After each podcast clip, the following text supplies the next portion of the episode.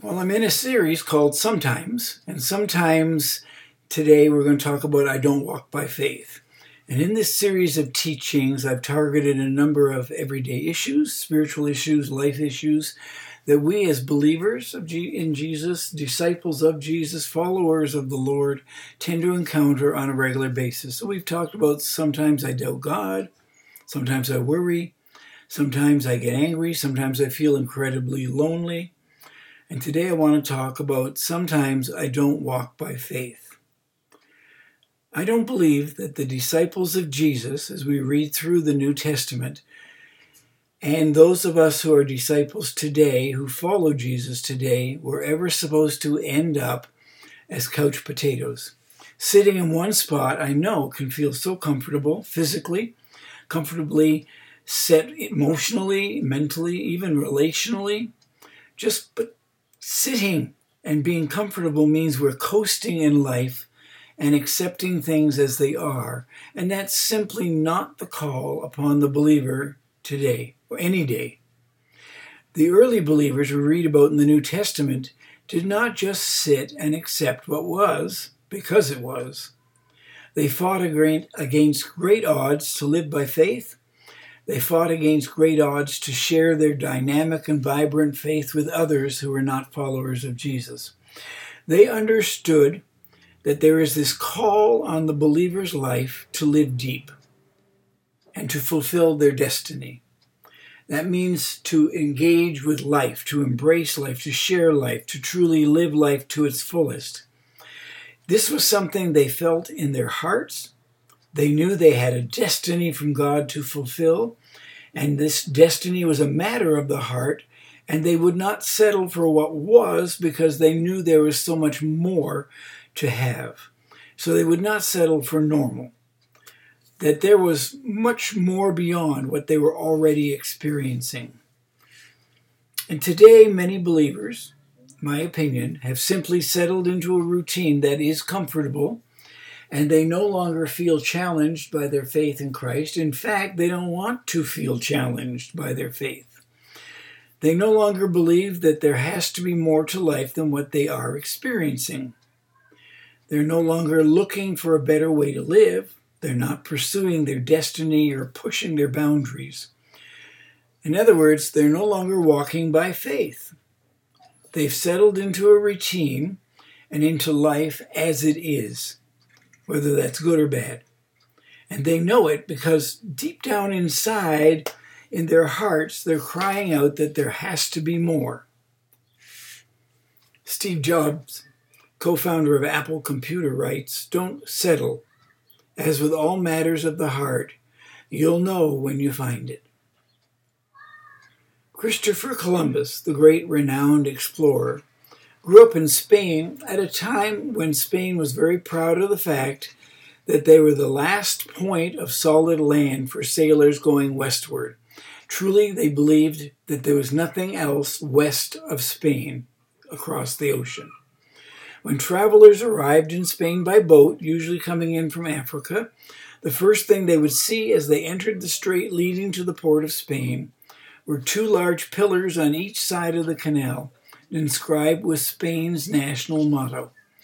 The motto in Latin was Ne plus ultra, which means no more beyond. These same words showed up on Spain's flag and on the coinage that Spain used for their money. The message was one the nation took pride in and believed as their outlook on life. No more beyond was not considered to be negative in nature. It was merely a reference to the geographical location of Spain in the world as they knew it. Many people saw Spain as a major destination in that day because getting to Spain meant you had gone to the end of civilization and reached the ultimate end or ultimate place on earth. There was simply no more beyond. And the result this fact had on people was that they settled there. Since there is nothing beyond, why think beyond there? Or dream beyond there?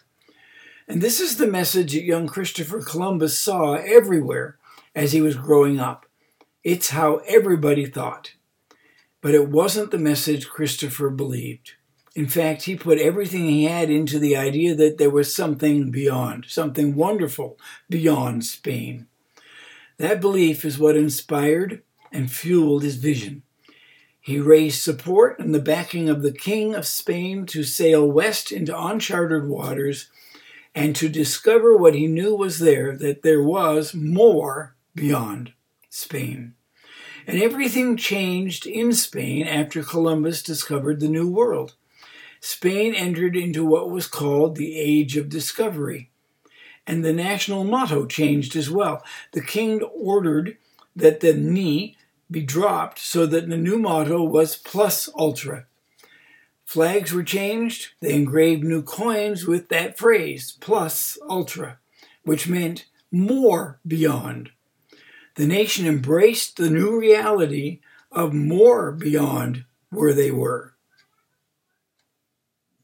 Sadly, I have found that it's a common tendency for people to settle in their own version of Spain.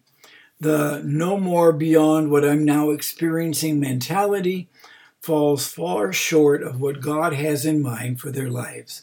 They seem to get to a certain point and to then begin to believe that there's nothing greater left for them to experience, that there's really no more beyond what they have experienced and they accept something far less than God's bigger, greater plans and destiny for their lives. Men and women settle, old and young settle, people of all ethnicities and economic statuses settle, believers and unbelievers settle, businesses and churches settle, and even while people are active, they settle. Listen, just because people go to work, clean the house, balance the checkbook, go to the kids' games, doesn't mean they haven't settled into their own version of Spain. Life may go on for them, but it's still ne plus ultra, no more beyond. Christians everywhere are settled. They're following that slogan, that motto, ne plus ultra. In other words, inside they're saying, This is as far as I can go. This is as far as I'm willing to go. This is all there is for me as a believer. I'm saved and yet defeated. I'm saved and yet I'm lonely. I'm saved and yet I'm anxious. This is good. I'm comfortable. I'm saved. So I rock the boat. This is familiar and I like where I'm at. So there's no more beyond. I'm settled in what I believe and where I'm at spiritually. When you have settled priorities, you also end up with settled passion. Don't get me wrong, being settled can be good in some ways. When people say, I'm going to settle down, they typically mean something positive, you know, like settle down and devote my time to my marriage and my family, or settle down and take my study seriously so I can graduate and get ahead in life. Most people realize that it's good to be settled geographically and to put down roots in a community for the sake of stability in the family. Scripture says, the Bible says, it's good to get planted in a church, and this too is a form of being settled. Look at Psalm 92, verse 13. God has a right place and a right people for us. And when we're in that place and with those people, God wants us to live committed to those people and that place. So I would describe this as being settled in your priorities. So when priorities like your faith, your family, your finances, your friends, your fitness, when these priorities are settled, they serve as a strong foundation of life and for God's favor and God's blessing to be poured out on you. When priorities are settled, you'll live your life, form your habits, and make your decisions from a place of confidence and assurance. God's favor and blessing is on people whose priorities are settled. But in the life of believers, I don't think it's the same way with passion in fact, settled passion will hinder God's favor and God's blessing on your life. Passion doesn't mean you're always jumping up and singing in the morning. If that were the case, I would fail the passion test every day. Neither is passion always happy, smiley, and carefree, because sometimes passion is burdensome and intense. Sometimes passion is high energy. Sometimes passion is being laid back. The emotions and expressions of passion vary, but the one thing that's constant with passion is drive. A passion, per, passionate person is a motivated person. They have drive. And it always reminds me of a phrase I learned a long time ago dead fish float downstream, live fish swim upstream against the current. So, passion means you're swimming upstream. Passionate people are unsettled. Their drive causes them, drive motivates them to always believe there is more. So they don't settle in Spain.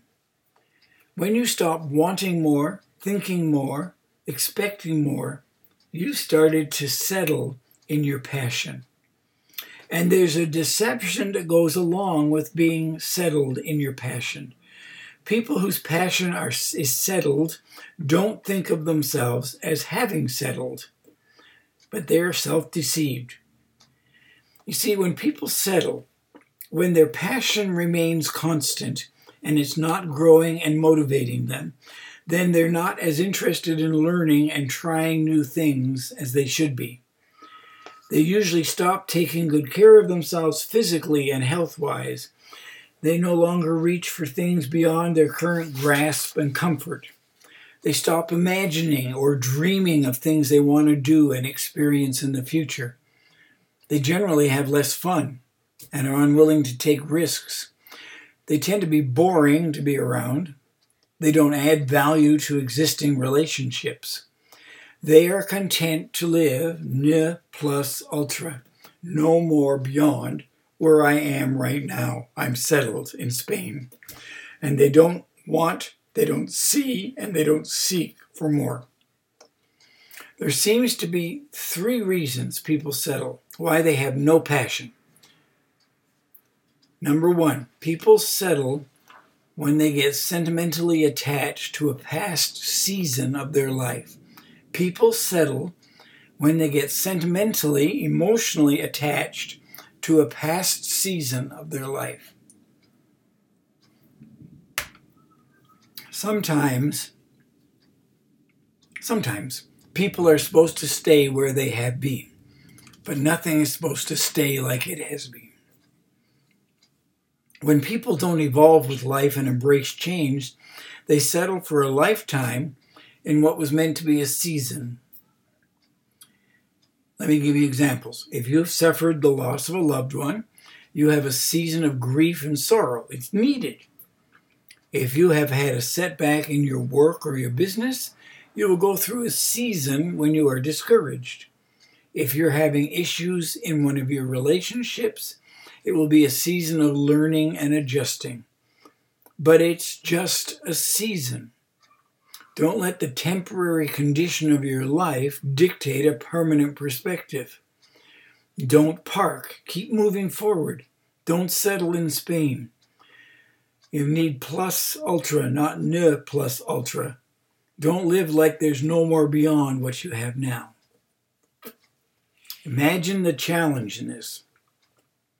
After being freed from years of slavery, slavery the Israelite people were sentimentally attached to and kept referring back to the place they came from, the season that had just ended, slavery in Egypt. And Moses had to lead them to keep looking forward to a new place, a new season, and encourage them not to look back. He told them on several occasions to keep expecting the answer to their prayers and that God was about to bring them to a new place, a new season, and a greater day of joy in their lives. But they were living and complaining like there was no more beyond. So people settle for what is and do not have a passion to move forward into more because they settle because they get sentimentally attached to the past season of their life and that becomes their life, their perspective. Second reason people do not push forward with passion is that they settle in a place of relationship wounds. People settle in a place of relational wounds. In Genesis chapter 11, Abraham's father, Terah, was on his way with his family to Cana, which is where God planned for him to go and live. Terah had another son, so brother to Abraham, who died a premature death. Terah was on his way to Cana, but he had to go through a place called Haran to get there. But rather than passing through, Terah settled in the city of Haran because it was the same name as the son he had lost. The Bible does not tell us why he did that, why he stopped his journey to Cana and settled in Haran. That wasn't God's plan. What we do know is that no father loses a son without heartache and grieving, because sons are supposed to outlive their fathers. So it's probably and highly likely that Terah stopped and stayed in the city of Haran because he was grieving the loss of his son and was not interested in moving forward out of that season in his life. And so for him, there was no more beyond. Eventually, God spoke to Abraham, and he moved on to Cana without his father. But God's plan was that the whole family, including dad, Terah, would settle in Cana. But Terah settled in the place of a relational wound. He settled in Spain, ne plus ultra. He could not see more beyond where he was. We often do the same. We settle in Spain. When people cho- choose to leave our lives, we grieve and settle in Spain. When people don't grow and change, but you know you must, and you don't, you've settled in Spain. When we are offended or wounded and take time to rehearse the injustice over and over again, we settle in Spain. Relational wounds can be terribly disabilitating. and many people settle in the place of a lost relationship. They allow themselves to linger mentally and to linger emotionally in a place that God wants them to move beyond. They linger mentally and emotionally at the place where they've lost a friend, there's been a death of a loved one, the end of a marriage. Relational woundedness can cause you to settle where you are and miss out on what God has for you. There's a third reason people settle. People settle because where they are is good enough and they want to stay there because it's comfortable. People settle because where they are is good enough and they want to stay comfortable. Settled people can still enjoy a good life, but just because someone makes the best of his or her life doesn't mean they're living their best life. You see, good enough is the enemy of better than ever. So don't make the mistake of settling for good enough. Good enough is not your destiny as a believer. Don't settle in Spain believing there is no more beyond. Are you aware that being comfortable is way overrated? The best things in life don't come when you're comfortable. In fact, being too comfortable can clog your arteries, soften your muscles, and make you weak and tired. Your body may want to settle and be comfortable, but that's not how you experience the healthiest and best life. The place of good enough might sound tempting because it's more comfortable, easier. But it's not the place God has for you or for me. Good enough is not your destiny. Ignore the sign that says, no more beyond. That message is a lie. That message wants us to settle and miss out on all that God has beyond where we are right now. So, ne plus ultra is no longer our motto as soon as we become believers. The new motto is plus ultra, more beyond. Don't settle in Spain. Not moving forward is to more beyond, but actually sliding back, losing some of what you have, having less, and not more. Folks, if you're not moving forward, you're drifting. And drifting is not a direction. If settling in Spain is not such a great idea, drifting is just as bad. The Christian life is about going somewhere with God. I mean, how cool is that? Not drifting, not knowing where you're headed, or even that you are in motion. Here is what the author of Hebrews wrote about drifting. You may pay the most you must pay the most careful attention, therefore, to what we have heard, so that we do not drift away. That's Hebrews chapter 2, verse 1. Or the Passion Translation says it this way This is why it is so crucial that we be all the more engaged and attentive to the truths that we have heard, so that we do not drift off course. So the option to moving forward is to settle in Spain, to believe that there is no more beyond, that good is good enough. The second option to that is that you just begin to drift. You don't settle at all. You begin to drift. The problem is you don't notice you're drifting. Sometimes when we hear about God, what we hear about God seems too good to be true, that He loves us just as we are, our faults, our baggage, our issues, that He forgives us, heals us, helps us, blesses us, wants to be the best for us. We hear that message at church and get so encouraged by the incredible promises of God for our lives.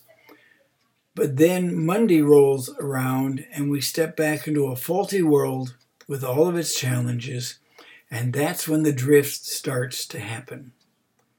We start to draw on our old data. And before we know what's happened, we're drifting back to a more reasonable idea of God. One that is not so grand, one that is not so hard to believe, one that downsizes the goodness of God so we can factor in the hardship of life. If you've ever been in a small boat, like a kayak or a canoe, then you know how easy it is to drift without being aware of the fact you're drifting. But it is really amazing how far you can drift due to the wind and the currents and not be aware of that either. Of course, you won't drift if you securely anchor the boat while in the water, if you're happy with good enough and you settled. And it's the same in our soul the unanchored soul will drift because we live in a windy world with many underlying currents. Questions, assumptions, doubts, worries, other people's opinions, philosophies, bad experiences. And these all add up to being windy at work, windy at school, windy at home. And these winds can cause you to drift, and you drift into disappointment. You drift into discouragement. You drift into negativity. You drift into anxiety, despair, hopelessness. And so, even there, you no longer live by faith. The unanchored soul is subject to the winds and currents of life. And I am always amazed at how quickly people change their perspective on life. Sometimes we find ourselves sailing in the open waters of faith and confidence in, on, on, in God on a Sunday, and then we find ourselves drifting into waters of worry and fear on Monday. One moment you're feeling good about yourself, and then this person at work or at school or a neighbor who always has the latest of everything shows you his newest tech toy and you remind you are reminded that you're still using an old cell phone that's so big it doesn't even fit in your pocket, and you begin to drift. One thing you can be sure of, regardless of who you are, an unanchored soul will drift. And the only way we can avoid, avoid the drift into a slow grade, compromised, downside version of God is to drop anchor in God's goodness. Otherwise, you will not step out in faith, but you will play it safe and settle in Spain. Let's close by looking at what the author to the Hebrews, the letter in the New Testament, says to those who kept rationalizing away what they thought was too good to be true goodness of God. He first told them to pay close attention to the good news they first heard so they wouldn't drift away from it. And then they learned what the anchor was that would keep their souls from drifting. In Hebrews chapter 6, verses 19 and 20, the writer of Hebrews writes, we have this hope as an anchor for the soul, firm and secure, where our forerunner, Jesus, has entered on our behalf. The author is saying in so many words, don't reason away what you've learned, even though it seems too good to be true. It's true. God is really that good. He sent his son Jesus as a once for all sacrifice for our sins. Don't drift back to trying to perform your way into God's favor. Put your hope in God's too good to be true, but it is plan of salvation. Then you will not be happy camping where you are. You will not settle for ne plus ultra, believing there is no more beyond and settling for the mess that you're living in and for what is. You will reach for what lies beyond, because there is always more beyond. You will begin again to walk by faith. You will begin again stepping out in faith, and you will no longer settle for a slow drift. In that slow drift, you're losing the joy, you're losing the peace, and you're losing the hope you once experienced. But with your soul anchored to the hope we have, you will want more, plus ultra, and you will be willing to step out in faith because you know there is more beyond. So there's two enemies to stepping out in faith and grabbing hold of what the fullness of God's plan and purpose for your life is your divine destiny. There are two enemies of this. And the first one is not believing there is more beyond what you have. Don't settle in Spain. And the second one is not putting the effort into settling your heart in the hope that we have and that what we believe is true. And therefore, you don't have an anchor. And although you're not settling in Spain, you are drifting away from what you already have, and it taking you further and further away from what you could have and all that God has promised that you do have.